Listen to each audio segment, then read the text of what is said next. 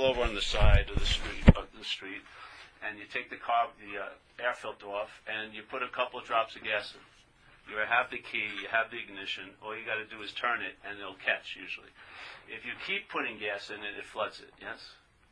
So I find this solution or this idea or this message is a timeless solution. It doesn't increase by more of it. Yeah? It doesn't increase by length of study of it. It's really like a sudden whack. It's almost as if it's a catalyst or like a primer to mind. Once it gets in there, the mind entertains it and then it verifies it by entertaining it, and then the fruits start to appear in one's life. Yeah, my view of it is that as a a general translation here in time and space, the action figure will travel later. Yeah, it doesn't say the terrain of your life is going to change. Things are going to happen. You may get sick. You may get fired. Whatever. But you'll travel lighter through it all. Yeah. So for me, it's very, very um, it translates as value immediately. And it's not a process, and it's not a path in a sense. A path may be a way to express it, but I don't believe a path is the way to achieve it. Because there's no achieving it, yeah? If you achieve anything with the kind of mind that believes it can achieve something, that same mind believes it can lose it. Like that, yes? So if you believe you did something to get somewhere, you'll find out a lot of stories that when you stop doing that something, that you're not there anymore. Yeah? Yeah.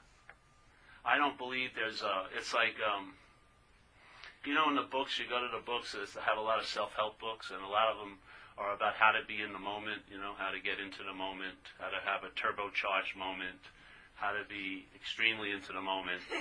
but I don't believe you can be out of a moment. Yeah, that's my sense of it. So the idea of trying to get into the moment is a form of being out of the moment. Yeah? That's how you live, as if you can possibly be out of the moment by trying to get into the moment. So there's no way I could be out of the moment, so there's no need to get into the moment, and that doesn't take any time. Yeah? It would take time if you could be out of the moment to get back in, yes? And time usually uh, implies a process. You're going to do something to change one one condition, which is being out of the moment, to be in the moment, yeah? But who plays God in all that? Your head, yeah? Your head tells you if you're in or out of the moment. Your head tells you. It's like those games when when we were kids. Someone, uh, some sadistic adult would hide eggs in the garden, and they play hot and cold with you.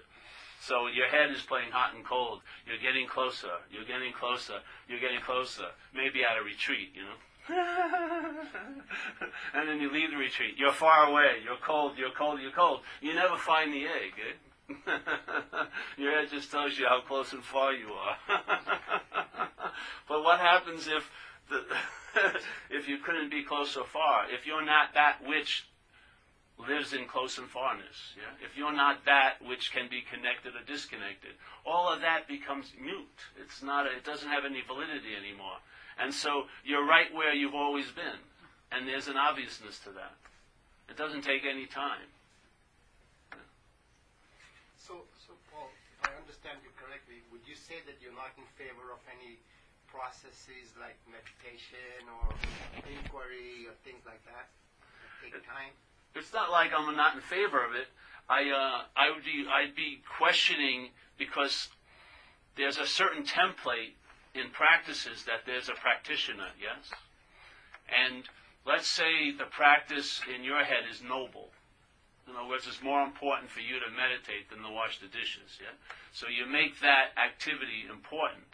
To me, that's just like crazy glue to the bondage of being a self. Yeah. Because now you're you're on a noble endeavor, which is the worst kind.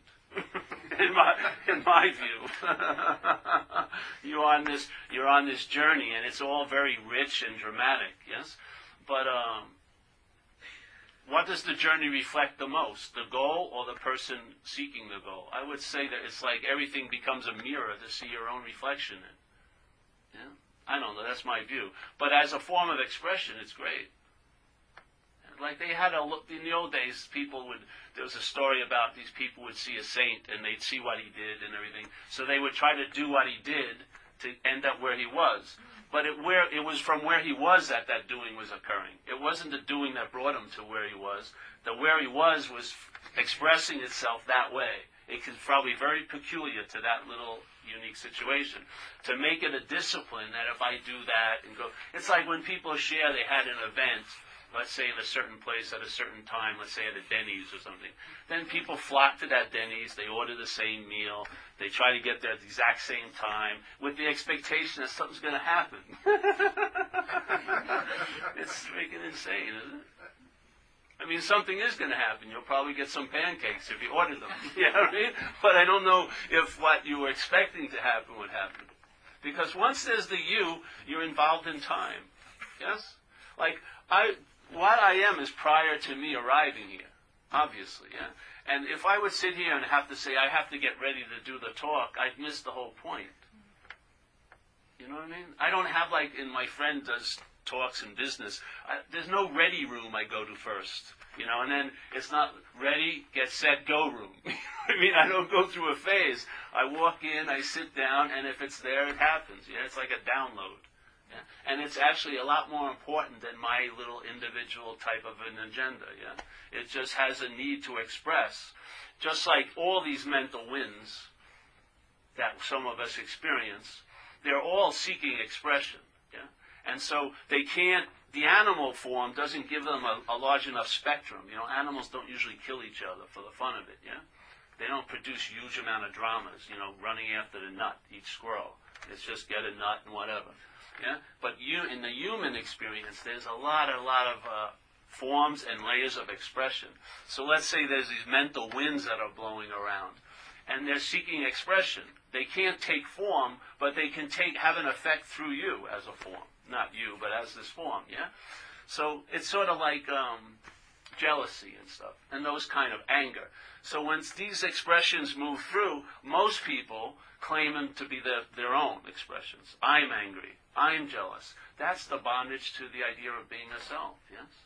You're not seeing that basically this is just an opportunity for no thingness to express, and yet every time whatever expresses to us, the apparatus claims to be the one that's doing it, yeah? That's the bondage of being a self. Feeling, the feeling of being a long-lasting, independent, separate entity, the sense of being the doer, Yeah? and the logic of the conditional mind cannot escape that fact. It will not let a verb be a verb. It always looks for a noun that did it, or that it was done to. If it can't find itself as the doer or someone else as a doer, it'll say God was the doer. Somehow it has to place a noun in things. And then from that noun, then instead of life happening, it's happening to me. It's a huge different uh, interpretation it, it like twists life into a, like a focus on you. You get caught in this self-centered loop. Not you, but the mind, yes? It, and all it sees is its own reflection. It's almost like Narcissus on steroids. It's just looking at everything, because every relationship is a projection from my own head. Yeah, I very rarely see the person. I see what I think of the person, or my idea of that person, yes? So everywhere I go is reflecting me. Yeah? And I, I, in, like in Buddhism, they would say it's cherishing, the cherishing of self. And I really like that word because it's people say, oh, I'd like to get out of it, but in fact, their mind doesn't. They're quite happy with the uh, misery. It gives them an identification. It gives them a relevance. Yeah? And I find the thing the conditional mind is most afraid of is being irrelevant. It wants to have meaning Yeah? It wants to have meaning. It's seeking meaning. It's seeking to be special. It's seeking to be right. And um, I'm not attempting to work on any of that. I'm just seeing I'm not that that does that. I am not that which is seeking relief. I am not that which is getting relief. I am not that. And for me, what I am is the seeing of what I'm not. Yeah? What I am is the seeing of what I'm not what I am is seeing. I'm not a seer, nor am I seen. I'm the seeing. And the seeing, in a sense, if you if you could entertain it, the seeing is truly seeing nothing. So it goes on infinitely. Yeah? I would say that's the activity of mind and manifestation. It's, it's seeing. Yeah? It never alights on a thing. where that it creates the situation of seeing and seer. Yeah, it doesn't happen in just seeing. Yeah, it's when it's downloaded here into the conditionality. Then when the seeing is occurring, it's held as seer and seen, and the emphasis is on each pole, isn't it? It's either the emphasis on you or what you've seen. To me, that seeing is a form of looking, called self-centeredness, and I think it's a form of blindness. Yeah? So what happens is we try to find other ways of looking, let's say Buddhism and other things. And, and first of all, non-duality is not a thing. Non-duality is a negation. It's not two. So when someone says there's a non-duality meeting, where? there cannot possibly be one.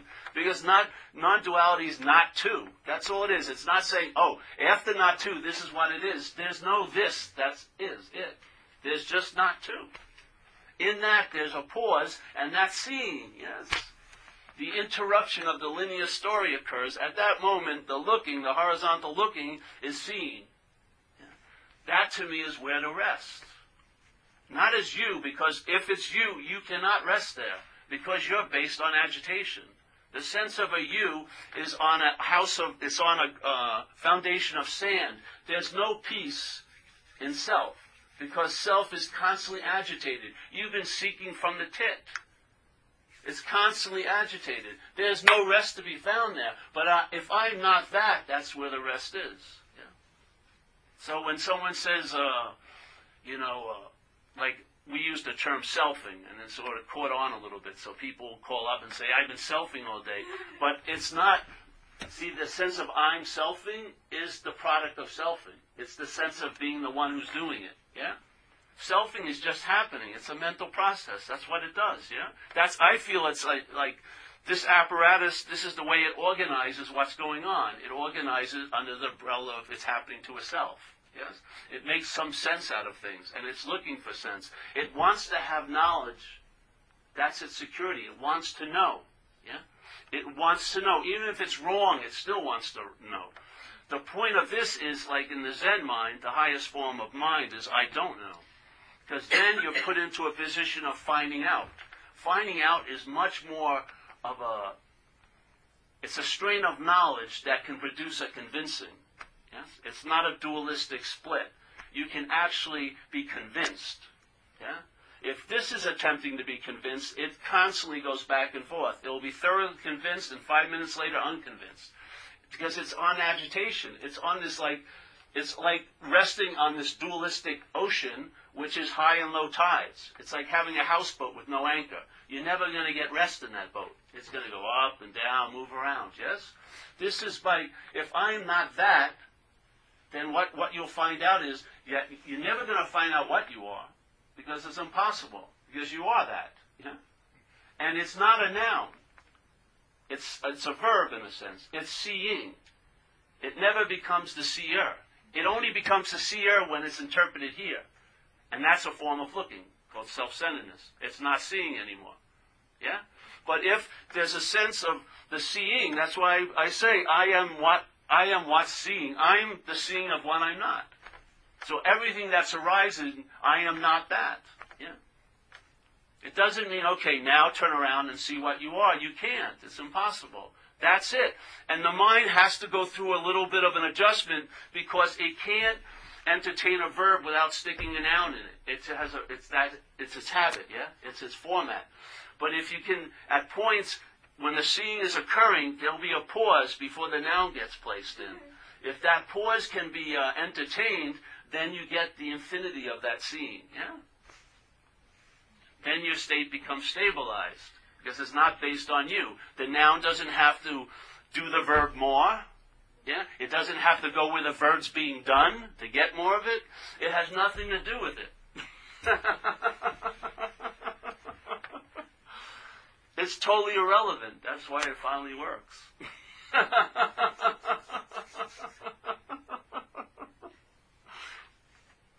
it's just like that.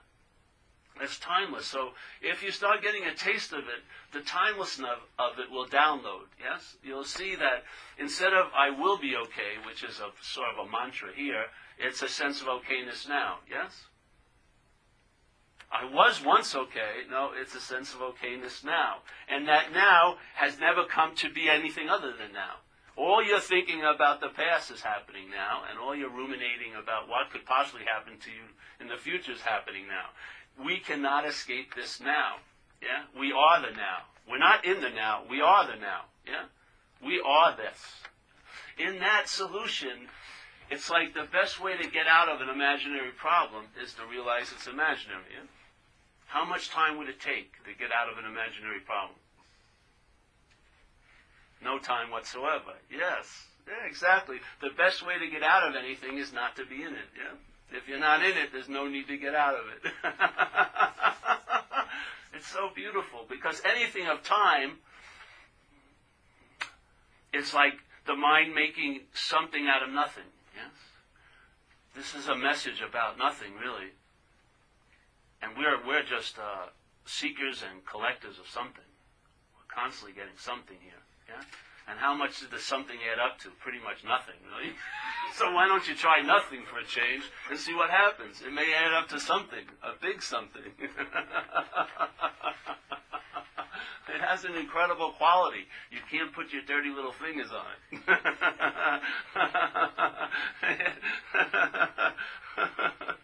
yes, yeah. But after this, let's just do a talk and then we'll have questions at, at the end. No, no, go ahead. It's all right. Uh, but the, the biggest obstacle is the constant commentary that's going on. To who? To who what? To who? Who is that? Who to who is that the biggest obstacle to? See the pause right there? That's it. See the pause before the hiccup of the mind, and then it started to recoagulate. That pause is what I am. Yes, and you are also. Huh? it's like the old. You ever see that movie? Uh, uh, Austin Powers with the zip it, you know, before the guy wants to say something who's crazy, you know, Dr. Evil. Zip it. He can't get a word out. That's what it's like. The pause is like that. The mind wants to kick in and start its little, and it's just like, it, it's a pause before that. And then after a while it just gives up. Yeah? Yeah, yeah. That would be great. Yeah. Well, it is. Yeah. But you see that it's this is about it has nothing to do with like worrying about next week. This isn't a plan to stop worrying about next week. It's and it's I don't even I like self-inquiry. I like asking subjective questions, but that could also be self attempting to get out of self. Yeah. The whole point is is that I'm not that which is worrying about next week. As soon as see what I happened with me was, let's say we're here, we're at this meeting, and there's this woman in the meeting next door at the retirement meeting or whatever. You know? And I'm interested in her biblically, right? Yeah?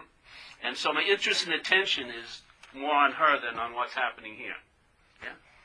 And therefore someone comes up to me and says, Hey Paul, you're supposed to be doing this talk and I agree with them, but I can't I don't have no control. It's like trying to herd cats. My interest and attention are over there. Yeah. And then someone throws a book on it says how to lose interest in the conversation in another room, and I page through it like, and oh, all right, I get it, but still, my interest and attention is listening to see if she says anything about me. Yeah. And then suddenly, after about five minutes, she starts talking, and I'm really keen. And then she says, starts talking about Matt, and my name is Paul. What happens? I, my, I lose interest in that conversation immediately. I don't have to take a retreat. I don't. I don't have to read any books. I don't have to meditate on it. It just, my interest and attention leaves that thing. It can't be, the interest and attention is never lost. There's an infinite amount of it, yeah? But it can lose, it can be unwedded to a thing. So it comes over, it comes out of that, and then where is it? Right where it always is. And, and where is it going to go? Who knows? You'll find out. But I bet you when it's unleashed to that bondage of self, you'll see what it comes back with. Yeah? You'll see what it picks up. It may enrich your life. The same interest and attention that binds you to an idea of being you, that narrator all day, you know, it's like K-Paul. It's like a radio station. It's just selling you freaking fucking commercials all day, yes? On and on and on. The same old, same old. But you're glued to it. You can't seem to turn it off. Yet someone else will bring, you know, K. Steve to you, and you're like Solomon about K. Steve. Oh, yes, that's crazy stuff you're listening to. No, no, no, no. But the same thoughts, when they're held as yours, have a totally different impact, don't they? Hmm. Yeah, but the Yeah. mind always knows exactly what to say and when to say it to capture my attention. So it's not like I I'm thinking something I don't want to think about. I would say then, what, what, whatever it's, whatever is titled to be you that it captures, you're not that. I intellectually I know that. Yes. Well, then I would just listen to some Zen bitch slap songs, or some, I mean songs, some talks, and see what happens. Yeah, because repetition I find is helpful. Because here repetition's like a poison, just like you keep hearing the same old, same old. You can use that poison as an antidote. Yeah. Yes, you hear you hear the message, you let it be entertained. It's not thinking about it. I just let it in and I entertain it. My mind entertains it. Yes, and what happened with me is when I realized I was not that, or entertained the idea I'm not that which all those thoughts are implying and inferring and pointing to and vaguely, yes, representing. I'm not that. I lost interest in the whole mechanism. Yeah. Selfing didn't happen had to stop. What had happened, it got downgraded to something I was listening to or listening to, and now it's something that's heard. It's totally different, yeah? Totally different. And what occurs is the planet Paul or Steve is what's holding all of this stuff in place. No, none of these, none of these uh, moons and asteroids are trying to fuck with you. Basically, it's your orbit, your interest and attention because you believe it's about you. That's what keeps everything in place. Yeah. If you take out the center of the system, the system starts to collapse. And what happened? That's what occurred with me. I entertain me. Hey, I may not be that, and immediately I could entertain. I can be free of it. But you can't be freed from what you're identified as. When the mind becomes identified as that, it can't be freed. That's when it seeks for therapy and help. Because it knows, or some people kill themselves. Because they can't separate what's driving them crazy and themselves, yeah? They see it as the same thing. Yeah? They do. Because they're not obsessed with it, they're identified as it. It's a difference. An identification as is so far past obsession. It, it entertains tons of obsessions. That. Yeah? And I would say that is the root of the dilemma, the seeming dilemma, is its identification as a self. And it's produced and reinforced, and the glue for that is the narrative. Yes? The daily yakking up there. Going on. It's like having a hypnotist with yourself all day. You're just your mind is being tranced out. Yes? And then what's amazing is the mind itself has taken a position instead of just sensing the conscious contact which is going on, which is seeing, hearing, feeling, tasting, touching, and you see thoughts like an eye sees a bird, right? It's just a subtler thing, but it's still a thing. Yes, thoughts. So these, this conscious contact is happening, but the mental process, see, I believe a mental process produces the idea of self. You didn't have it when you were born. It took a while for the body to develop, yeah? So I believe a mental process produces it through this this uh, activity of selfing, which because it's not so, it has to be going on quite a lot. It's almost like if you saw a helicopter blade. If it's going really, really fast, it looks like it stops and it's a solid thing. Yeah, it's like an optical illusion. I think that that's occurring by the selfing. There's an optical illusion that the mind takes itself to be a body. So when it's thought about, yes, when the system thinks about it, it thinks about it as a body. Yeah? If you look at it, look at your thought system. How does your thought system present you when it's thinking about quote unquote you? When is it when it thinks about you in the past, how are you presented? As a body, yes? When you think about what's going to happen to me in the future, what does that me represent in the thought system? A body, yeah? So the thought system, the way it sees you and the way it presents you is as a body. Yeah? And if it does, what it can do then, it now has a fixed object that it can place anywhere else at any other time and be thought about. Yeah? Instead of right now, in this moment, you can, your mind can distract itself so much because it has this little doll of obsession, me, yeah? And it can place it anywhere else at any other time. 20 years ago, five years from now, a day from now, a minute from now, when I get my Haagen-Dazs for tonight, I hope I have that movie still in the DVD. All these things. It's picturing you, it's assuming you as a body. If there is unconscious listening to that, if there's unconscious listening to that, you, for all intents and purposes, are going to be a body. Yes? It's like the old story with the uh, lion, the young lion, and the mother, and the mother dies, and the young, young lion is uh, abandoned. Yeah. So the young lion is just roaming around, doesn't know what it is, can't take care of itself, and he sees this herd of sheep. And so it runs after the herd of sheep, and the sheep know what, what it is. It's a lion, so they they're really scared. And then they realize, hey, this lion doesn't even know it's a lion, you know.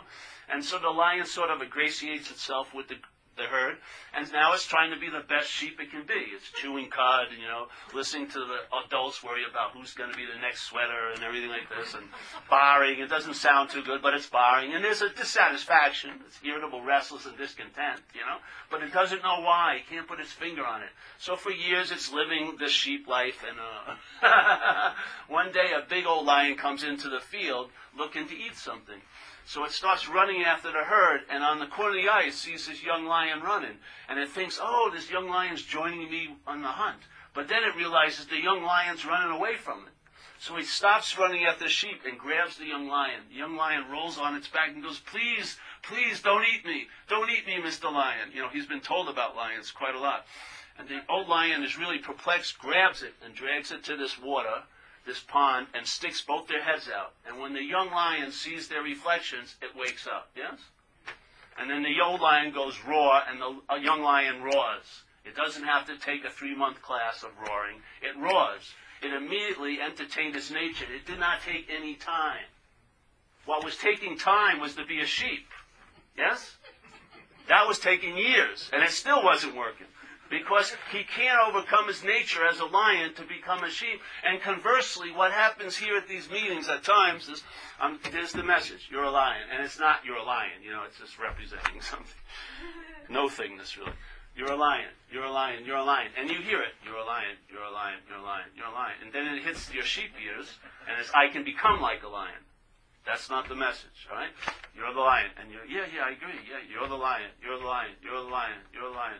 I can become like a lion. No, that's not the message. So what happens with sheep is they get, you know, it'd be nice to be a lion if you're a sheep. You could rip some throats out, and when a guy tries to shave you, you know, you can mess with them, everything like that. So let's say a little group of them get together and they find some pictures of lions and they put them in little frames. They get the candles and they start sitting down and they're having roaring classes. Everyone sounds like a Bob, but they're going, "You're doing better, Harold." Yeah, Bob, Bob, Bob, you know, like this. And they're like they're straightening their hair out, you know, to get the mane. And they're, you know, they're really uh, supporting each other. Let's, if we can really work hard, we can become like a lion. You know what I mean? but they're having a difficult time because the major impediment is that there's the belief they're a sheep. Yes? When there's the belief that you're a sheep, it's going to take time to become like a lion. And it's going to take a whole lot of time because you're never going to be a lion. Yeah? You can make it closer and farther to become like one. But the timeless solution is, I'm not the sheep. Yes? I'm not even saying you're a lion. I would just say I'm not the sheep. You'll find out after that. But I'll tell you, it won't take any time. It may take time to translate here because this is a place of expression and expressions take time to express, yes? But the solution is not of time.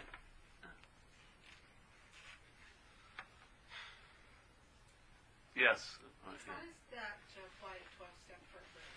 How does it apply to 12 step programs? Well, to me, the 12 step program in the big, big book of Alcoholics Anonymous, they brought it to the root of the trouble was obsession with self, yes? That's what it says. And they spend a couple of pages about how self-centeredness is going to kill you and everything like that. I, after years of being in AA, 24 years now, uh, that has changed. I don't believe it's obsession with self. I think it's identification as self, yes? And so let's say if you know, if some people are in the program here, all right, so you don't mind if I speak from it there? All right, so the others you'll pick it up. It's the same, same. AA is a beautiful uh, program because it has what I take the best information about the problem. There's no need to have information about the solution. What what can be done here is describe the problem. Yeah. If you can describe the problem, in seeing the problem, you'll get a sense of what the solution is. Yeah. Like you'll know the problem by the solution. It's like if someone was when you were born, someone put their hand on your shoulder like this, right? So ever, ever since then, this hand has been on your shoulder, probably producing a lot of problems. And you would have a lot of stories of what you thought was producing those problems, but you probably never knew it would be the hand. but you would know the hands influence your life when it lifted. Yeah. So you know the you know the problem by the solution. You can't know the problem by the problem. Yeah. And you can't know the solution by the problem's description of it. No way. You know the solution, you know the problem by the solution. When the idea of obsession or identification as self, for me it was identification as self, when that lifted, the relief that occurred verified that I was onto something, yes? And then when it stabilized now for many, many years, I was onto something. So in the book it says, um, first of all, the third step is two pronged, yeah? Mostly it's presented as surrender your will and your life over to the care of a higher power of your own understanding, yes? But it says in the book, it says the how and why of the whole program. First, quit playing God. Yes?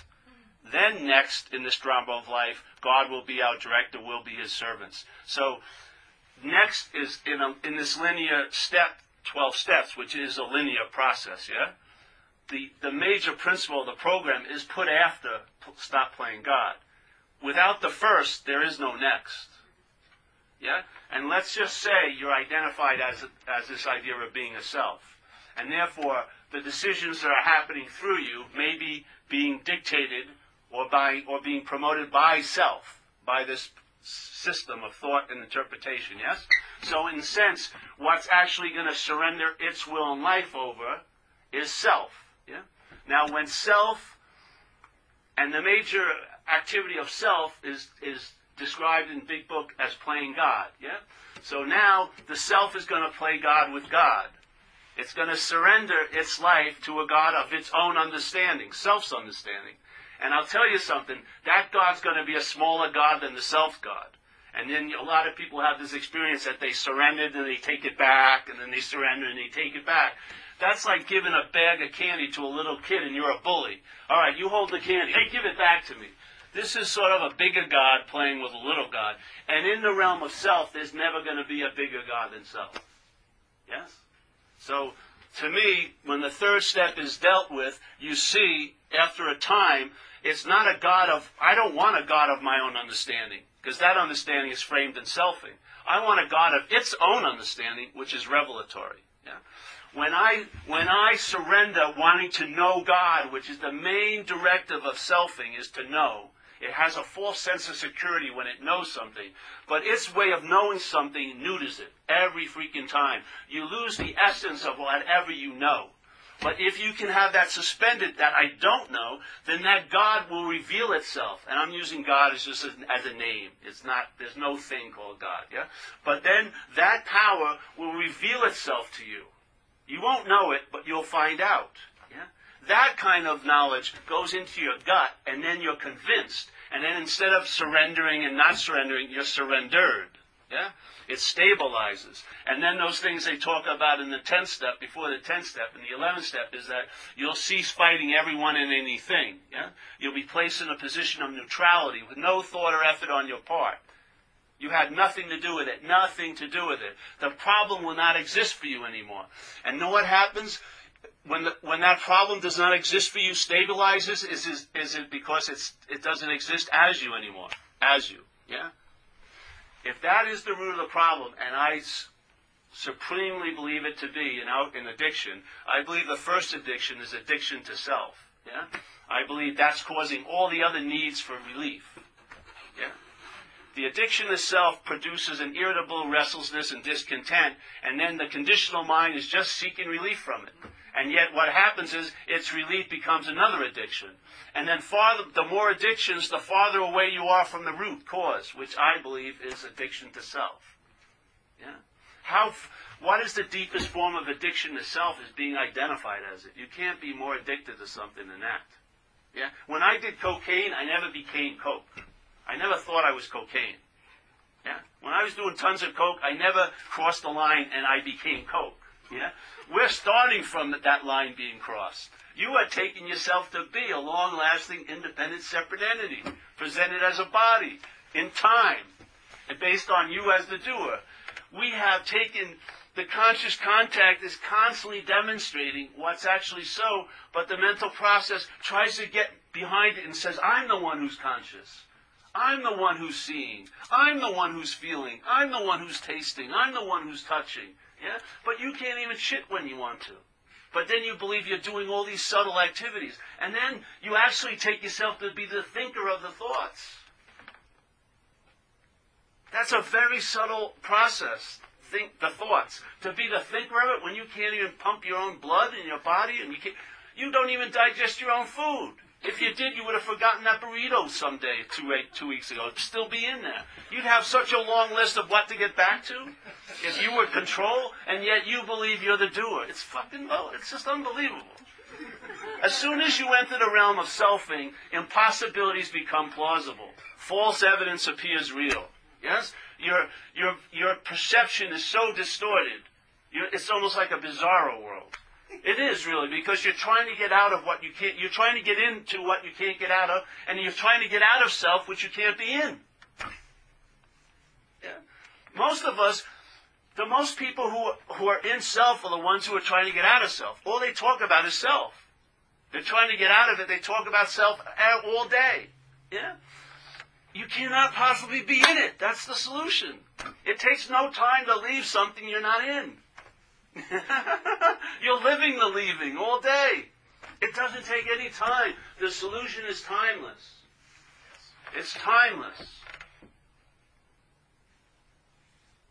Yes. And the I is a thought.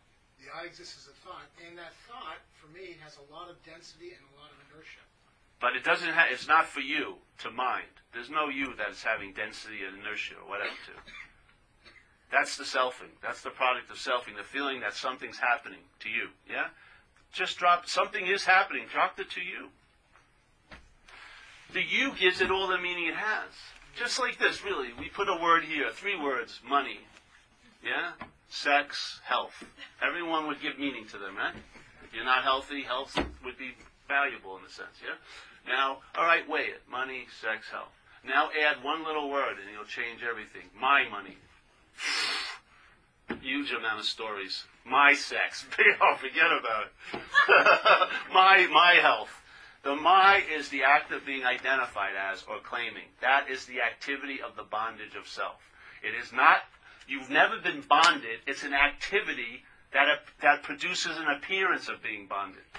It cannot produce a bondage, but it appears to be bonded. Yes? For something to appear to be bonded, it has to be a you. There's got to be a feeling of you to be bonded. And that also promotes the desire to be free, which sets off huge amounts of seeking. Yes? If someone has a sense that they could be bound, then they usually have a drive to be free. This, this negates both of them. That's the beauty of it. You're not, you're neither bound nor free. Yeah? And the quality of it is timelessness. You'll sense it. It'll drop in. It doesn't take any time. The more you polish it, doesn't mean it's clearer. Yes? For me, it's as clear as day all the time. It doesn't, and it's not based on how I'm feeling. you know what I mean? When Kate, when my weatherman forecasts how things are up here, you know, I'd have to live in rain gear every day if I believed it. You know, I just show up and see what happens, and it verifies itself. All my considerations and requirements have no power whatsoever. None whatsoever, unless I believe they do. Yeah? They have none. No power whatsoever. What it's like here, if we were in this room and I took this chair, we look at the chair, yeah? Everyone sees the chair. And let's say I moved this chair away. Put it here where you couldn't see it. Now, would it look like it was ever there? And the only way you could remember, you could only remember it. You're not seeing it anymore. Yes? And the only place the chair would have effects are on other things that are appearing, like the floor, yeah, and the wall if they hit the wall. Yeah? But the space itself, and did I have to move any space into where the chair was when I moved it? Like I rush it in, throw it in, because there would have been a void there. Yeah? There's no space. There was a chair. So the chair actually doesn't take up any space, does it? It just appears in space in a way. Yeah? It's just an appearance. And therefore, if I swung this chair around, does it affect the space? When you get down to molecules, yeah, but the space I'm using as an example, yeah? I can't hit the space, can I? I can't grab it. I can't say I've seen this space before. You know, this reminds you of a space of a meeting I did three weeks ago. No, yeah, I can. It smells like Boston, whatever. You know, I can't. You know, there's no way I can locate it in the future or the past. It's just, yeah, I have no effect on it whatsoever, none. Now, if I hit this wall, this gets hurt and this gets hurt. An appearance affects other appearances, but in a sense, this is like this space is like open sky. Yeah. In the open sky, you can have Fourth of July explosions, but it never rips the sky open, does it? You can have tons of things flying in it, but it never they never run into sky, do they? You never hear on, you know, like the plane calling to the, you know, the station. I ran into a big chunk of sky here. How you know? No. When it rains, does the sky get wet? No, just what appears, the earth. Yes. So for me, mind is like that. It's like open sky. It allows everything that appears, but whatever appears in it doesn't affect it. Yeah. To me, that's the beauty of virgin mind. That's what I have faith in. That's why I believe all that's needed is an invitation, a little bit of a catalyst, because mind is perfect as it is. It just hasn't heard the invitation. Yes? And when it's heard the invitation, it's heard it from the point of view of self. When self receives this invitation, it makes it something. It neuters it. Yeah? That's what it does. It makes it something that you're going to have to do. And then when you don't do it, it'll beat the hell out of you. This is not like that. This message just goes through that. It's not claimed by selfing, and mind receives it. That's why I see a lot of people when I do shares, the light goes on, but then they go home and think about it, and it goes off. Yeah, mind makes something out of it. Or they'll really like when I say something. And I say, go to Zen bitch slap, I never hear them again. yeah? Mind can't handle it. See, if self tries to get this, it has to make it something. But if you just question, am I that? Yeah? And if you're not that, you'll find out. You'll see what happens. Yeah. Yeah.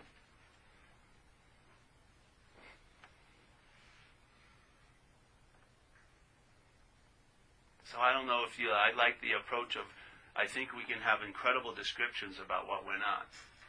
I don't like hearing, it's sort of like the ocean too, you know, the idea of the ocean. Some people used to talk about the ocean, of infinite bliss and everything like that. But the thing is, if what's hearing about the ocean is taking itself to be a wave, it's already separated itself from its own nature. Yeah. Now the wave will want to know the ocean, but if it if it if, if it's persistently stubborn about being a wave, it can only have an experience of the ocean. It can only know the ocean to a certain extent. It can never be the ocean because it's a wave. I say question the idea of being the wave.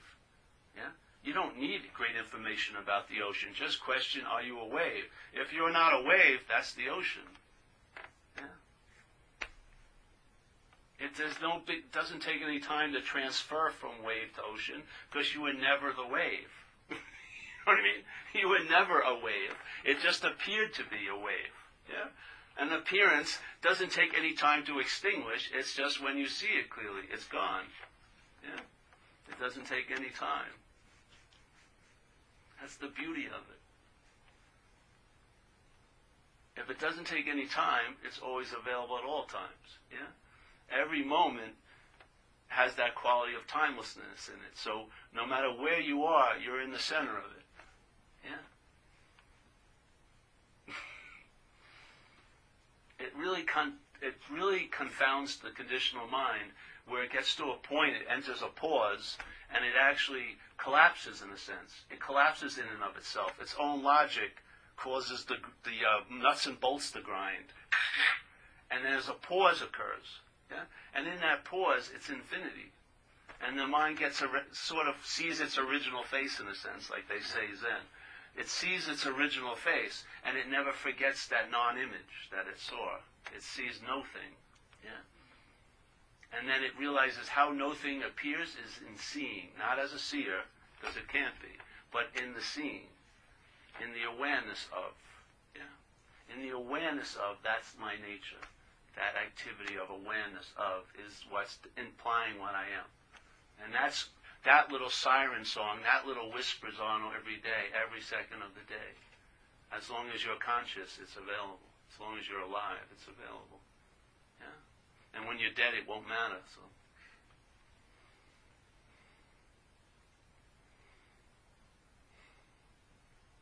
It's just an invitation. Yeah. It's not a draft or a conscription. It's not come over to the winning side. I could care less what you do. It's just being, this is like a spiritual subpoena. You've been served, you know, in a way. Just putting it out there. And one of my old friends is here. Eh? Nice to see you. Eh? Yeah, yeah. So it's just putting it out there. I have total faith in mind. There's an old Zen treatise called Faith Mind or Relying on Mind. It's one of my favorite. It's a dualistic expression of the futility of the conditional mind. You ever seen it? It's a beautiful thing if you find it. It says, you don't have to know the truth, just stop cherishing your own opinions. And it goes on and on and like that. Yes, it's a beautiful thing. And at the end it says, hey, when it, when it all hits the fan, basically, just yell out, not two. Yeah? Not two. Yeah? It's a beautiful thing. And I love its title, which is Faith Mind. Because that's what it is. It's faith in mind. Not in the conditional mind, but faith in mind. They're the same mind, but they're different aspects, yeah? Faith mind. I have total faith in the mind. It doesn't need to have an 800 page dissertation. It just needs an invitation. It just needs a little couple of drops of gas. And then the promise that it can be repeated if necessary. So that it just entertains it, and then one day it starts opening. And once the emphasis shifts, from that one side. Once the, in a sense, the obsession and intention and, and uh, attention and interest being wedded to things as the foreground, when that starts moving and then the background of no thingness becomes the foreground, it's a done deal. There's no ever turning, or going on to the other side again. Yeah, it's finished. And then the sense of presence is available because that's like the, the hum of seeing nothing. Yeah? The seeing of no thing, its hum like a generator is presence. You sense it. You sense its humming. And the seeing no thing, because it's of no thing, never stops. It never alights onto an object. It's just seeing no thing. I would say that's the quality and nature of mind, is infinitely seeing no thing, like an alive awareness that never reaches any limits. It's available. You are that mind.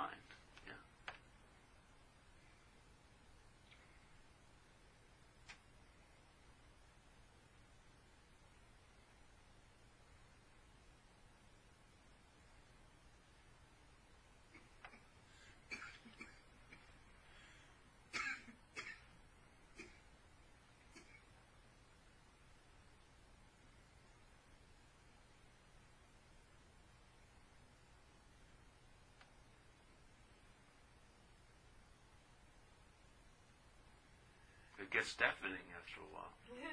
I went to see Ramana Maharshi's place once, Tiruvannamalai in India. I went into the cave he used to live in, and that's sort of what it feels like right now. It was like a nuclear reactor in there. The silence was just unbelievably deafening.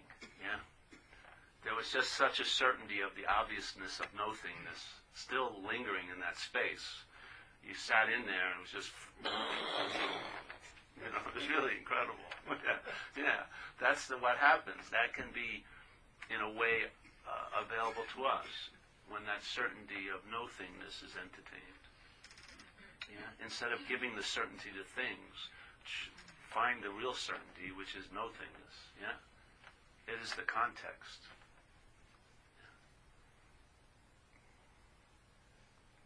Then you'll see blue is blue and red is red, and things will become clear you won't need so many pairs of glasses to, to correct the, the original distortion of self-centeredness. Yeah, Buddhism and recovery and everything like that. They all have value, but the real valuableness of it all is to bring you back to natural seeing. Yeah, you know, natural seeing, like when you were a kid.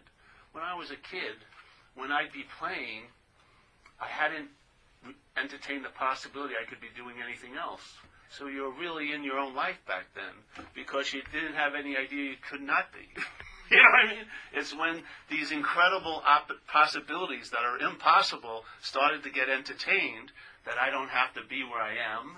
Yes, I shouldn't be doing this and all this baloney. And then it's like spawned, like a geometric progression. Once the you arises, it just spawns thought. Yes? Because the you can only be reinforced and can only appear to have solidity by a lot of thinking about it. Yeah?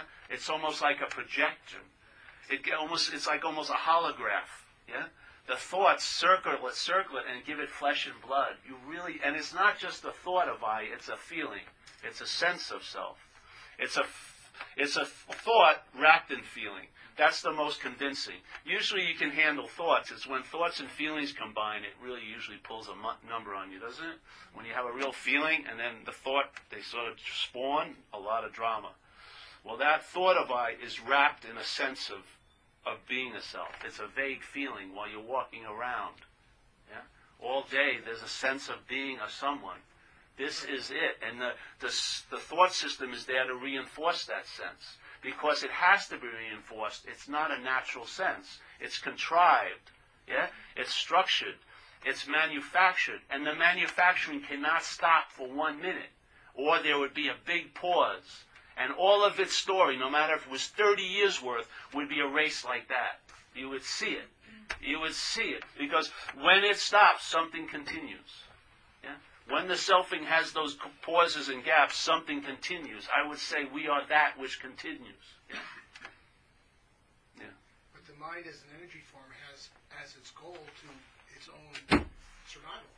The conditional mind, not mine. That's what I mean, conditioned Yeah. mind. And so, you know, my experience of myself many years ago, less so now, but is this stuff goes on all the time. The mind is always going from the time my eyes open in the morning till they close at night. Well, actually, it isn't. That's a story. Okay. It couldn't do it. It'd be totally exhausted. There's a lot of gaps. But it jumps over those gaps all the yeah, time. I'm not paying attention to the Yeah, gaps. yeah, exactly. That's the thing. yeah. Because a pause may only seem like a second when it's bookended in time, but it's an infinite uh, event. Yeah? And in those pauses, though maybe it only looks like a second, there can be a huge amount of quantity and quality of download. It's not quantity so much, it's quality. In other words, a lot of download can happen in a very little bit of time when it's a pause, yeah? And that's what occurs. This is this this receives information, I'm telling you. It transmits it and receives it, yeah? Now most of our information is being received or it's transmitted by self-centeredness, yeah, a mental process, and we're receiving it as a self, yeah?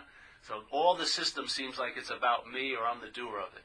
But the same possibilities there that other downloads occur that are not self-centered. They're centered, but not self-centered.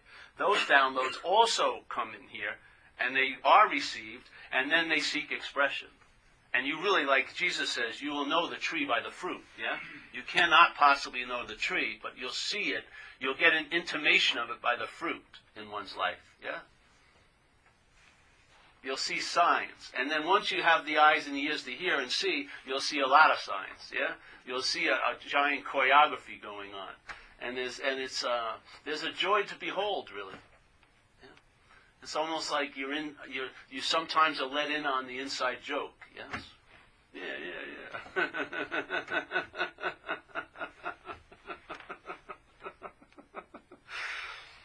and then you usually go to the insane asylum very shortly. it gets close. yeah,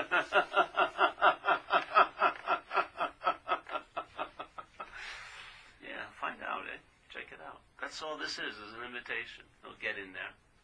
And I have total faith in it. It'll do what it does. And maybe you'll find it from some other form of person sharing it with you. Who cares?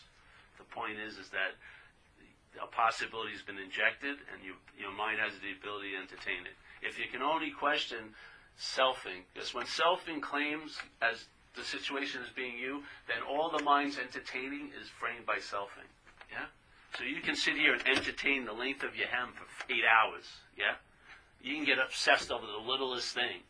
That same ability to entertain is there, but it gets wedded or enslaved to self-centeredness, which is you start magnifying very small things and making them very big. You start trying to fit everything around you, which makes your life very small, instead of fitting yourself around everything else. Yes? It's just a very weird system. It's sort of like a magnification system, but the biggest magnification goes this way. So when you get so obsessed over some idea about someone did something to you, while you're studying it with your like laser-like mind, the magnification is in the selfing. The selfing is just getting enlarged and magnified. Yeah. You think you're getting into that, but it's just bouncing back to enlarge you. Because that's what it is. You're wrapped in a self-centered loop. So when I see, it's like here. in this room right now, what's the experience? I'm seeing you. Yeah? Now I can say I'm seeing you. Yeah? You, you, you, you, you, you. The event though is the same. I seeing 20 U's. Okay? Now, from your camera location, it's the same event. You would say, I'm seeing you. In this case, I'm a you. From this point of view, I'm the I. But what does the I signify to my mental process? It signifies me. Yeah? So the I, which I would say is awareness, is what's having an event here. I is seeing you. All these yous. And I could bring 12 million people here and it would be the same event. And if I brought 20 million people here, they would all vote that I'm a you from their experience. But I would stubbornly hold on to the I, but it's me. Yes, it's me. But the fact is, what is the me? It's an identified you. Is it? It is. It's a you that's been identified with. Because you're seeing me as clear a day, as day as a you, aren't you? And I'm seeing you as clear as day as a you. Where does it change to me and me? the mental process, yeah, wakes up in a sense, goes, who is this I? And it doesn't really sit in that pause. It says it's me. And it gives this the title of being me. Yeah? And now the I is forgotten. I'm not, I'm not sensing the conscious contact. I'm sensing I'm in conscious contact. But that I'm in conscious contact is actually a me, which is really an identified you. Yeah? It's an object. So the object is claiming the subjectivity. You have to see how much shit can fly after that occurs. The subjectivity is bastardized. The mental, the body, the brain claims it as I'm the one who's seeing, I'm the one who's conscious, and immediately, as soon as it becomes the one who's conscious, then consciousness is forgotten as a state and becomes a verb. But a very weird verb with you as the noun. So you can become more conscious or less conscious. But the sense of consciousness as an uninterrupted state is forgotten totally. It now becomes totally, totally fixated in time and place. Yeah? So if I go to the right circumstances and situations, I'm more aware. If I'm in the wrong situations, I'm less aware. But no one's sensing this just awareness. Yeah? Because it's been claimed. As soon as it's been claimed by a pseudo one, it has to define itself as two. Yes? That's called dualism. As soon as the object takes itself to be the subject, everything else is cast into dualism. This is the subject, everything's an object. So enlightenment is an object to me, truth is an object to me, love is an object to me. So I'm going to know love. I'm going to be enlightened. I'm going to know peace. It's an impossibility. Those are states. Yeah? They are beyond an experience. They are beyond being acquired or achieved or privatized. Yes? They're just there to be recognized. They're there, it's obvious, but not to you. The you is the block. The you that's actually a, that's calling itself a me forgets the I. It's as simple as that. Yes. But it's language itself that creates subject and object. Well, it reinforces the subject and object. It doesn't create it. Uh, I think it's the way it seeks expression, but I don't think nothing's created. It's made up. It's not created. You can't create it because that would mean it's somewhat real. It's made up. Yes, it's almost like a dream. Yeah. Like in the Course in Miracles, it says, "You and I are the dreamer of the dream." Yet we forgot that we were the dreamer of the dream, and we've given everything we dreamt the power to affect us. That's basically the dilemma here, isn't it? You're the dreamer of the dream. You forgot that you've dreamt this dream, and you've given everything you've dreamt the power to affect you. Yeah? But I like to say it in this way. It says, you and I are the dreamer of the dream. So you would be the self-centered claiming of the dreaming, yes? Which you're going to get a certain, uh, a certain style of movie. Or the I, which is the subjectivity, that can also be sensed as the dreamer of the dream. And that can be quite wondrous when you're living that dream. Yeah? It's, I would say the you and I is the really determining factor. Yeah? So the you would re- represent self-centeredness. So when the mind has to entertain through self-centeredness, it has a very small uh, arena. And every one of us has been through every inch of self-centeredness, and we've done, we've practiced all its possibilities. Every five-year Stalinist plan, it has set up how you're gonna be okay later. And you have to see a failed system. If, let's say I delivered furniture and I never missed a delivery, yeah? Would I need any excuses? Would I need to rationalize why I wasn't there on time? Because I was always on time, yeah? Would I have to blame anyone from thwarting me from getting there? I already, always get there, yeah? But listen to the head. It's a failed system. It's full of excuses and rationales and blames. It never delivers the goods, does it? It's always, it's always promissory notes. You will get it if you do da da da da da. It's like slavery. It's like being the donkey looking at the carrot, constantly moving on, seeking, never, never getting, yet, yet believing every go, every little another plan it offers. This is about realizing it's a dead horse. You step off it and, and get on a live one. Yeah. I don't want to have to purify myself for lives, lifetimes. What the fuck is that about? you know what I mean? I can entertain freedom right now as it, not. I can't entertain it as me. I can attain. I can entertain freedom as freedom. Yeah. I can entertain the qualities of my own nature. I don't have to achieve them or get them. I entertain them because they're the qualities of my own mind. They're not some place I have to shop with or for. I, they're available. It's just a matter, they're not available to a you. What's available to you is always cast in time and space. It's always cast as you being the doer to get it, or someone else taking it from you. It has a set uh, format of the interpretation, and it very rarely varies. It doesn't ever bump off the track. And what you're going to be doing, you're just going to be going back and forth on this mental track of there and then, and it only has two gears. There's no turning left or right. It's like that. You can make, you think you see the, the, the scenery, but you can never walk in the scenery. The scenery really drives you crazy because you can never have it. So it's there and then. That's what happens. Most people are flipping about, out about what's not happening right now. They are. People call it fear. It's anxiety. It's mental anxiety produced by the mind obsessing over something that's actually not happening. That's what it is, yeah? It's like, you know, they had when uh, Jesus, he brought a guy alive, Lazarus, right? Lazarus died and he, he resurrected him. But at least Lazarus was alive once, yeah?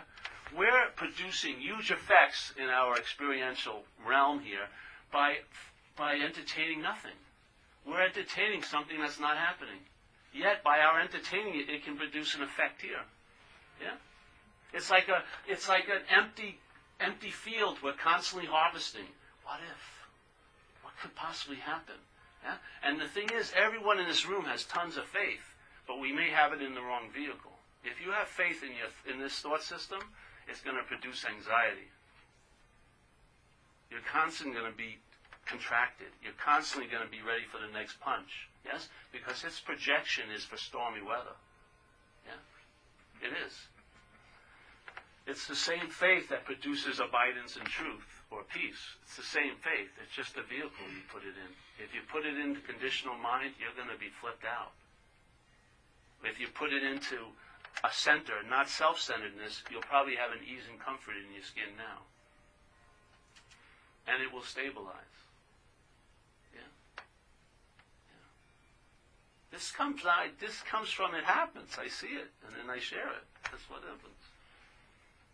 It downloads and then it does something and then it comes out and it seeks expression. And I attempt to describe it so that it can trigger something in your mind, so that the mind will uh, open up and something will let in, and once it's in, it can't get out. Yeah? Once you get this, it's like Ramana said, your head is in the tiger's mouth, it's a done deal. You can't pull it back out, it's over.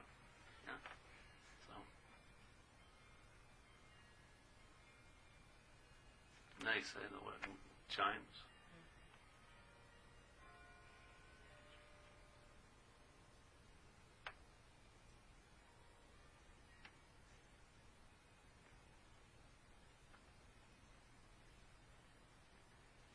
Any- Yes. So the feeling that that awareness is located here is due to the, the I thoughts. I would say it's the mental process, yes. The mental process, I like to call it selfing. Yeah? Yeah. That's what reinforces it. Yes. But see the leap is that it's you. You know. When you when there's there's a feeling and it's felt, but then I, it's like I feel myself. The myself is a little dicey, I'd say. Yeah. There is a feeling that's being felt. There's onness going on. Yes. But I think what it, what it's how it's titled when it, the mind gives it name and form, it calls it you as a body. Yeah. You ever hear that statement, name and form? That's what the mind does, yes? The conditional mind gives name and form to everything. So the original name and form is that it's me, the body. And then from there, it gives name and form to everything else, yes? So when confronted or, or sensing this onness, it comes up with what's on, yeah? Based on its own logic. So it has to have a noun. It, it doesn't think in verb alone. Yeah? Its thought system is a noun and verb. It's subject object. It's a dualistic thought system. Yes. It can't just hold verb. It has to see there must be a noun somewhere involved. Yes.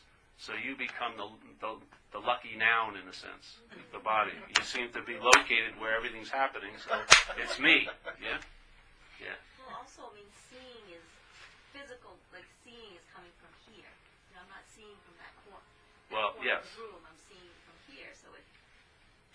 Yeah. This is the camera location. Yeah. Yeah. So it really feels like it reinforces Oh. consciousness and awareness being here. Yes, it does. Yeah.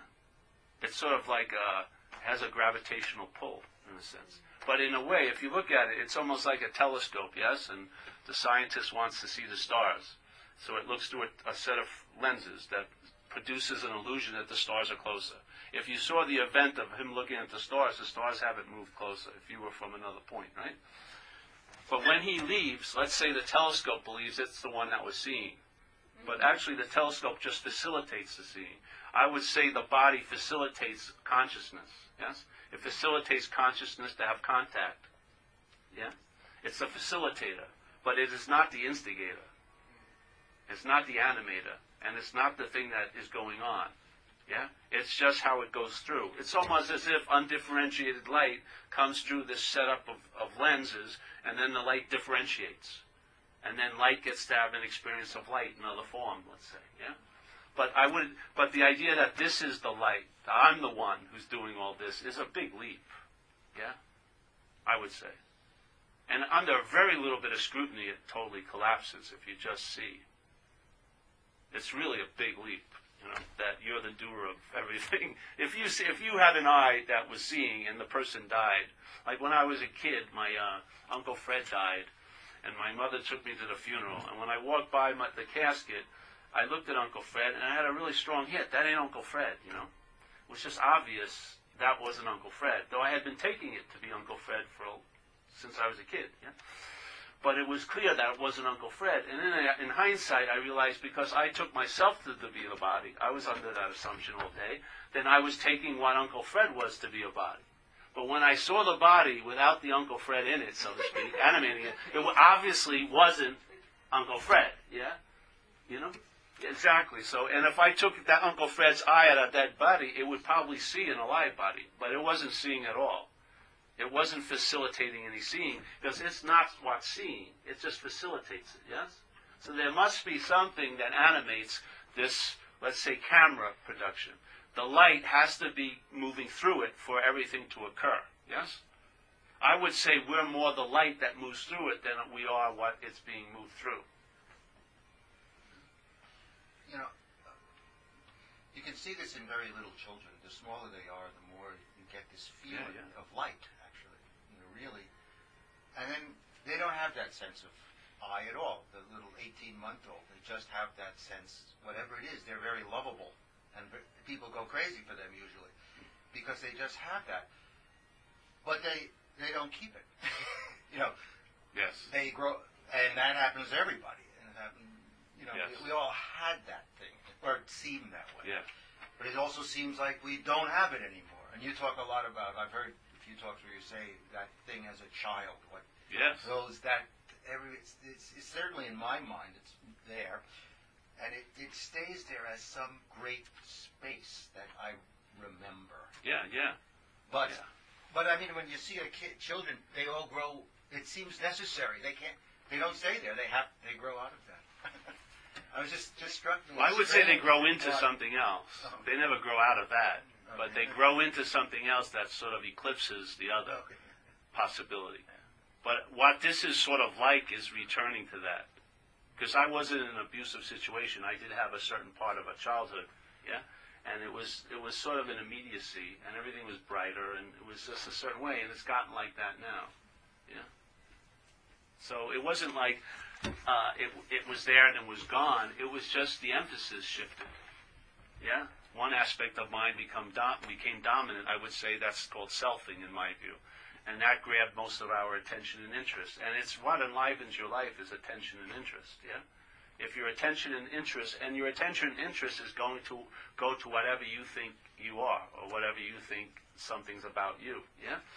And it's like a homing pigeon. That's where it goes. And you can't fool it. It's it doesn't. All your philosophy won't work. It's going to go to whatever is really believed to be you. If you take this to be you, there's to be it's to go here. It's to be obsessing and intensive to this. You know thoughts and about this, whatever. And then, but then if you're not that, it's freed, and then it's more like the attention when you were a kid. Yes? It's just out there, and that's the most attractive thing. I saw a lady at a meeting we had. She must have had thirty thousand dollars of plastic surgery, and uh, beautiful. And yet, just before her, uh, someone brought a kid in. She walked in, no one noticed her. Everyone was looking at that little baby, and that baby wasn't looking to get any attention. It was just how much attraction because it's a reminder. You know it. You know it. It's not have to be has to. It's not a thought. It's prior to thought. You know what they're demonstrating. You know it. You know that space. Yeah. I would say you are that space. Now you know yourself to be something else that precludes that space as being your nature, and then it thrusts it into an experience. Yeah, maybe I can have an experience again of that space. That's hell. You know, isn't it hell to have? A, maybe you had an experience, but you have no recourse ever to have it again. That to me is hell. This is not. It's not something I had, but I am that. I, that quality is still available to mind, but not to the mind in self. Mind to self is the constant. Self is taken to be the constant. Self is taken to be the source. Self is taken to be the cause. Everything else becomes an auxiliary to that. Yeah? That is what I would say when that's questioned and that, that false core drops, then you see the real centeredness. You sense the real centeredness, which is not locatable in a body. It's everywhere. Yes? It permeates. Yeah? And it translates. For me, it all distilled into "I'm not that." All that, all of that, that was implying, and inferring, and pointing back to this vague phantom of Paul with tons of old ideas. You know, I mean, I swear to God, I couldn't shit and get get off the pot. Everything was thought about. You know, I remember when I was a kid, I went to school and I was 11, and a, a pretty girl said hello to me, and I went home and wondered what she meant by it for five hours. I went over it every fucking self-centered angle I could. What? Does she like me? Doesn't like me? It was just unbelievable. And then from from at a one point in my life, I ne- I stopped having an experience and I lived the narration. That's what occurred. Everything was gone over. Everything was talked about. Everything was weighed. Everything was comparative. It was just unbelievably. I wanted so much freaking relief. I would have done anything, and I did. I ended up doing anything. And I paid any consequence just to do it again the next day because I needed freaking relief. It was like an incredible form of slavery. It's like hell is subjective. There's no place called hell. Hell is, is being made in the mind. The mental realm makes up a manif- makes up a mental here which you believe you're in, which has nothing to do with here. It's all about there and then. And you have a strong desire to get out of it. But you can't get out of what you're not actually in. So all your efforts to get out of it never freaking work because you're not in it. Yeah? If you would just anchor here, it would be the antidote to the, the mental here. The manifest here would override the effects of the mental here. And then through the manifest here, you get the sense of the unmanifest here. The no thingness of it all. You can't get it in the mental realm. All you get about no thing in the ren- mental realm is something. Concepts, concepts and ideas and philosophies and practices and things like that. All of them to distort the nothingness of it all. Yeah? That mental here is what you're trying to escape from. Not the manifest here. The manifest here is its solution. If you would just recognize where you're at, you'd have immunity to that. But when you don't have immunity, you live in what's not happening, and anything can happen in what's not happening. In what's not happening, there's no rules. Anything your mind can imagine, it can obsess over. Yeah? The quality about this moment is that it actually has one quality what's not happening doesn't have. It actually is happening. Yeah? It's the only quality it has, but it's a, it, it surpasses all those other qualities. It really does. It has staying power because it's actually happening. It's like a, you've been given an anchor every moment of every day through conscious contact. It anchors you to here. And here is the access point to the real here, the no thingness, the unmanifest here. Yeah. But not you it's difficult and if you're identified as a self, you're a citizen of the mental realm. And there's no passports or visas given to it. It never goes to the non manifest. It never goes there. It stays in manifest hell. Even its heaven, when it arrives, it makes it hell.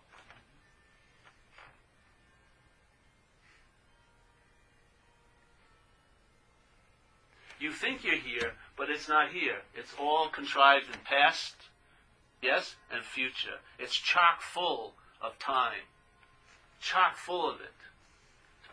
It's like a jungle, like a beautiful open space. It's just made into a jungle of thoughts and feelings and ideas and beliefs and old conditioning. And you're trying to find the best new machete to make it through. Yeah? And there's a lot of machetes, and they work to an extent. But to, like I listened to this lady the other day. She was sharing about surrendering and being, you know, giving over to the higher power, which is a big thing in AA, yeah? And so she had a very nice analogy. She says, I live in a valley, and when things get hard and I go crazy, I climb up to the ridge. And the high, the hardest part of the climb is, I call it third step hill, you know? Making a decision to turn one's will and life over. But when I get up to the ridge, there's a vista. You know what I mean? And I love it, and I feel the presence of that power. But she inevitably goes back to the valley. I said, just buy a house on the ridge. Why go back to the valley? Stay on the ridge. Become a free range alcoholic. Yes? Live free. Why do I? It's a great story. When you're on the ridge, you don't have any story about climbing Third Step Hill. You know, which all the spotlight's on you. Yes, I climbed up the hill. You know, it's all you the whole way until you get to the point where you think you're experiencing not you on the ridge. Well, there is no you. You're constantly on the ridge. There's no, I can't sell you a story. Nothing happened to me. There's no, like, I don't have any kernel marks on here. There's no hierarchy. There's no fucking valley and ridge. It's just available. If the mind comes out of the S of self, it can entertain it. If not, it can't. You cannot get it as self. You cannot, you cannot receive nothing. You'll make it something every freaking time. As soon as you make it something, it's, it, you, it loses all of its juice. Yeah, it does. I've seen it over and over and over again, over and over and over again. I've seen people hear it, hear it, and yet there was a one, I read this book once. A guy had a four page dissertation. It was like a transcription of talks where he gave an eloquent take on non doership. Yeah? For four pages. Beautiful. One of the best ones I ever read. And then the next paragraph it had student. And so a lady goes, I know, I get what you say. Now what do I do? It's unbelievable. I mean, Jesus Christ. The system just reformates, you know, formats immediately. You just heard there's no personal doer. And me, okay, what do I do now? Immediately gets thrown into the same formula. you know what I mean? It's just relentless. It is. And it will even claim your own absence. If you have an epiphany, you know, you have one of those events you would call an epiphany. Uh, did anyone ever make a reservation for an epiphany? Did you ever call ahead? I'm going to have a big one this week. Yes, get me the Kenny G music and some candles and run that bath, you know. And yes, I think it's going to be three hours at least. Yes. So I can feel it coming. And then, if you've ever been in an event called an epiphany, usually when it ends, it coincides with a thought rising saying, I'm having this incredible experience, right? As soon as the self claims its own absence, that epiphany is put on the spiritual mantle, and then you call up like the epiphany hotline. Did anyone have a bigger epiphany? I had a three hour one, and uh, I'm thinking it's a pretty major epiphany, and I should be, you know, my numbers should go up in my little epiphany scale. You know, it's like this, the selfing, the system of selfing will claim its own absence. It will make its own absence a spiritual experience it had. You're not that. If it was you, you'd be busy. You'd have to work so hard to change its nature. but it's not you. You lose interest in it. And then without it, you, without your God juice in it, it can't play God. Yeah? It does, because it needs your juice. Yeah? False evidence is false evidence. It only appears to real to a you when it's under the influence, yeah? It doesn't appear to real to every you. It's false evidence. It's very clearly seen as false evidence, but it can appear real to you. The you is the main ingredient, yes? The identification as a self is what, uh, what allows the mind to entertain false evidence as appearing real. Because it's already entertaining this as appearing real. It's taking this to be itself. There is a solution. Sounds like death would straighten things out. Well, you'll have to find that out. I don't think that death is even needed because it never's been alive, to tell you the truth. It doesn't have a, a life of its own. It's claimed yours in a way. It's like a parasite, selfing. It's a parasite. It's a, like a par- it has a parasitical qualities. It claims through claiming it has. Yeah. Its main movement is claiming. So instead of a body, it's my body. Instead of time, it's my time. Instead of thoughts, I'm the thinker. It's constantly claiming all these activities it has nothing to do with, and in that way of claiming it, it distorts and interprets a life. And now it's your life. But it's not your life, it's its life. Yeah? And the parasite will, won't be thrown off by the host because the host is taking itself to be the parasite. The parasite is presenting itself as a self, and you're taking that to be you. You now are identified as the parasite. Good luck. Yeah? You'll never be able to entertain radical freedom from it because you are it. The mind cannot think of leaving what it is. It can't think, how can I be free of what I am? It's an impossibility. So let me go to plan B. All right, um, therapize it, socialize it, civilize it. You know, maybe I'll have a month-long relationship and not flip out or somehow try to make it socialize. Let it behave yourself. Will you please behave, or make your life really small because it doesn't give you much room. You flip out too much. All of that is just a form of slavery, I feel. All brought about by the misidentification. If I'm not that, if I'm not that, I can be free of it. Yeah? The parasite only has a life by claiming this one. Yeah? It's sucking it dry. I'm telling you it's not real. It's an appearance, it's a phantom. It's a projection of mind through selfing. It pre- presents a parasite, you forget you made it, and you give it all the power to affect you. It becomes you. And then you're trying to get relief from it. And you're apt to do almost anything to get a little relief from it because it's pretty fucking unbearable. I see it all day with people. They're chomping at the bit to get something. With the hopes that it'll bring them a little relief. I'm not that which is seeking. Yeah. I'm not beholden to it. I'm not defined by it. I'm not located by it, and I'm not located through it. I am not a thing. There's just verbing. There's just seeing. That's all. It seems completely uninterrupted. It never blinks. It's, con- it's on. It's got an overriding sense of presence. And when the mind's emphasis shifts, it'll be as loud as those bells, a lot louder. It'll be ringing in your ears. You'll sense it. You'll sense like a giant generator humming all over you.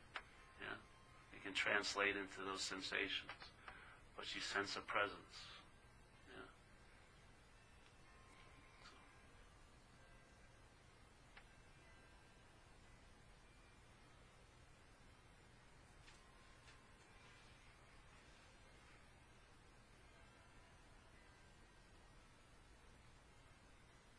One thing I like to say. The people here are from AA. If you want, we can maybe do a separate AA meeting tomorrow, if you like. Yeah? We can have it somewhere here. Just an hour, and we go over recovery if you want to. It's up to you guys. But I have I have time, so talk with John afterwards, and we may do it. So, but I'd be more than happy to, because that's my tribe. I love, you know, yeah. And you know, if you know you've known the hell, it's an incredible uh, possibility to really to live as if the problem doesn't exist for you anymore. Yeah. So I'm more than happy. Yeah, we get together if you want. And we'll be here tomorrow too. I think we're going somewhere else tomorrow. Near Walden Pond also. Wayland also. So Lincoln. Lincoln. So, you know, if you want to come back, we'll just, you know, go for it again, eh? Any other questions? Any reports or something? Yes? Um, I was thinking about, you know the saying when they say, uh, you're not the center of the universe? Yeah. What do you sense of that saying? I say the self is not the center of the universe, but I would say you are. Yeah. Yeah. And beyond, actually. It's just a difference between self-centered and centered. The centered is there. The possibility of centered is there. Self has landed like a, like a bird on a perch and claimed it. Yeah. So now it's calling the centeredness you feel of onness. It's claimed to be you. Yeah. So the selfing is claimed the centeredness. If that if you can if that bird can is brushed off the branch, you'll just have centeredness. Yes. It's the same centeredness. One is claimed by the mental process. The other one is not claimed by the mental process. It's the same centeredness. Yeah.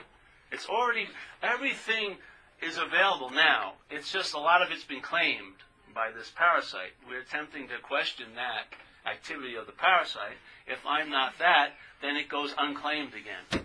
And that's how you actually have it, by it being unclaimed. That's what being centered is, is an unclaimed space, meaning it's everywhere. Yeah? Yeah? Yeah. It's just like it says in the book, self-knowledge avails you nothing. It sounds crazy, but if you look at self and what it does, see, if, if self claims the knowledge that is coming to you, it will neuter it. It will never lead you to the freedom from self. You'll, you'll be like, say, a professor of holes, but you'll still be falling in holes all day. Yeah? You'll know that you're fucked, which is worse than really being fucked in a way. You'll know you're fucked. It's like a double wacko. But knowledge, knowledge not claimed, has a lot of power. Yes? Knowledge not claimed. Selfing claims. That's what it does. What comes its way is claimed. Yeah? It calls your way its way. and it claims it. And then in the claiming of it, it gives meaning to it, which distorts it. Yeah? So you already have centeredness. It's just it's been interpreted to mean you. Yeah? To verify you as a body and as a this. But the centeredness is the same it's the same energy when it's not verifying that. It's a very powerful energy. It's like an anchor. You really feel solid but not in a fixed way. Yeah? Yeah. So Well, I have a question, but I, I don't even really know how to. I'll just say, try to say it, but if it doesn't make sense, Yeah, yeah, it's but- fine. Be- Because of the fact that the perspective of the conscious contact is always from the same, that, I find that confusing. you do, yes. Well, th- yeah, it's the camera location. This is the camera location, yeah.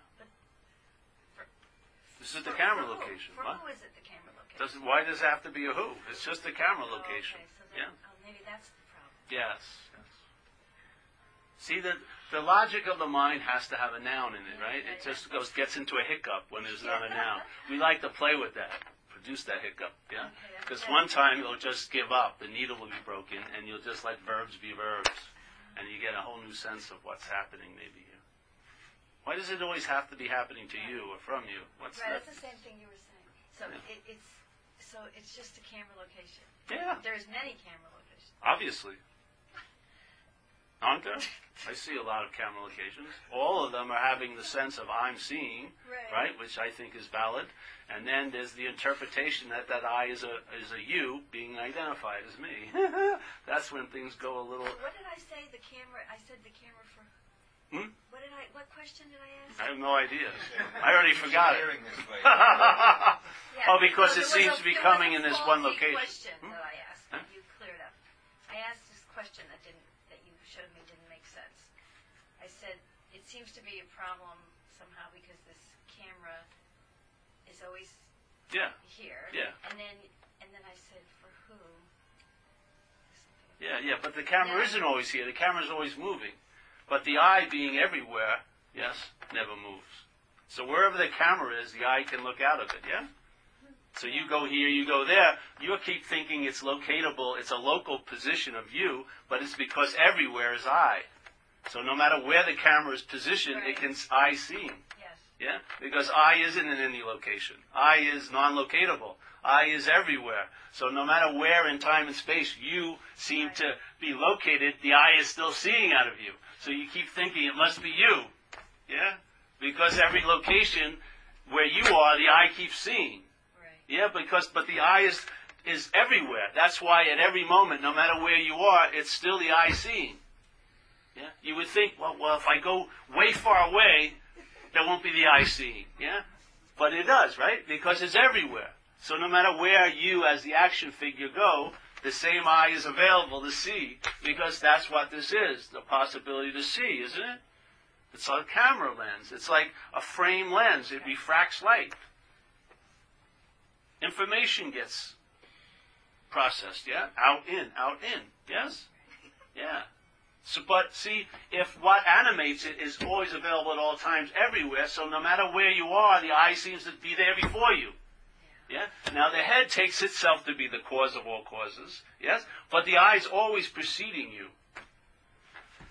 The eye always precedes you as the camera location. It can never get behind the eye.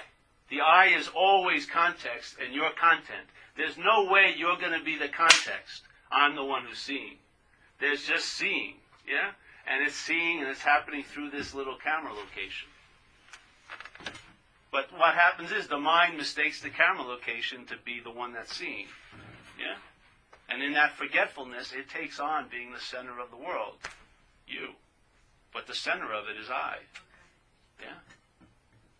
Yeah. See, you would think, all right, I'm going to move this camera so far away and so fast, I'll beat I before it can see through me. And then I'll really find out who I am.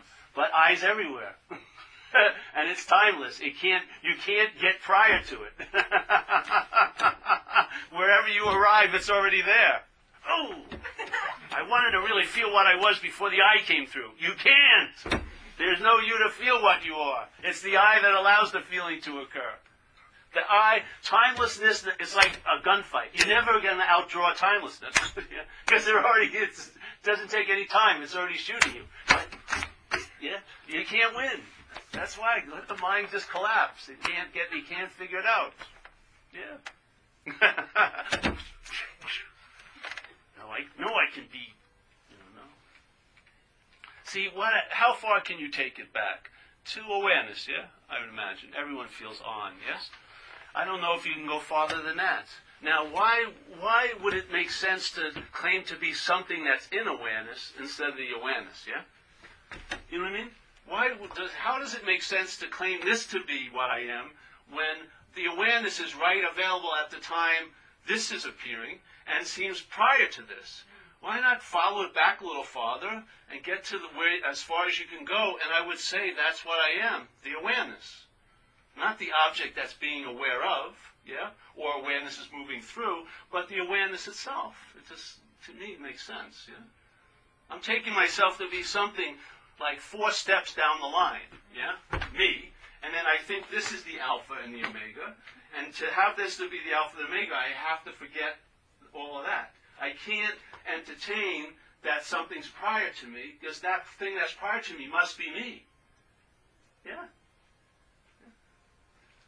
Unless there's millions of different things, which I don't believe it to be the case. I would think there's this one energy appearing in various ways. So if I'm here and something's prior to me, I would say I am more of that than this. Yeah. Let your mind go with it. See what happens. It'll go over there, entertain it, and it, something may dawn on it. Yeah? And it's the mind that opens up. It comes out of like a mental yogic posture called selfing, right? It's like this. It's only one posture, one asana. All it does is contraction every day. I, me, my, I, me, my. It comes out to receive this invitation and it gets a sense of its own space, its own breath, its own width. Yeah? It opens up, and then by in opening up, you get an intimation. Aha! Then you know I'm not contraction because you have more of a sense of being that which is opened instead of being what is contraction. Yeah? But contraction cannot know, truly know contraction as the problem while it's the problem. It needs the solution, which is coming out of the contraction. Then you go, aha! The contraction was causing all of this. You, there's not a misdiagnosis. Very, it's very clear. Yeah, that's what happened in AA for me. When the identification as self was seen, I realized, ah, so that's the problem. Yeah, the problem is exactly what they said: self-centeredness, self-will. Self is what has defeated me. All those statements, really, the downloads were amazing when I read them, because I realized that's a foreign installment. I'm not that. I am not that which defeated me. That's my solution. How it defeated me was, it's like in this program, if you ask, if self is what defeated you, if you ask everyone in this room what self defeated them, it would be the same answer. Myself. My is the act of defeat. It's not self. Self is just a mental process, selfing. But it's the my. It's when mind believes it, yes, then it gives that thing it's dreamt to be it the power to affect it. Yes? It gives it the power to forget its own nature and, uh, and to take on an assumed nature. Yeah? So self yeah, is, is enlivened or emboldened or enriched or generated by the my. The mind's my. When the my claims to be that which it's not, it gives it a sense of reality. There's no thing that's defeating us. It's the mind itself projecting it out, forgetting it, and then having this game of being defeated by its own makings. All in this giant space of mind. There's a large aspect of mind that's not in self-centeredness. I swear to God. There are systems of mind that are not based on self, that can be accessed. We're mind. That, the downloads that come from there are not self-centered. Self is not the center of it. So possibilities occur yeah, that you can never entertain as a self. They just don't fit in the self-centered system. They're easily entertained outside the self-centered system. Like every, you know, you're fine now. Fine, this is now. Yes? I'm not established by thought or feeling or location or time.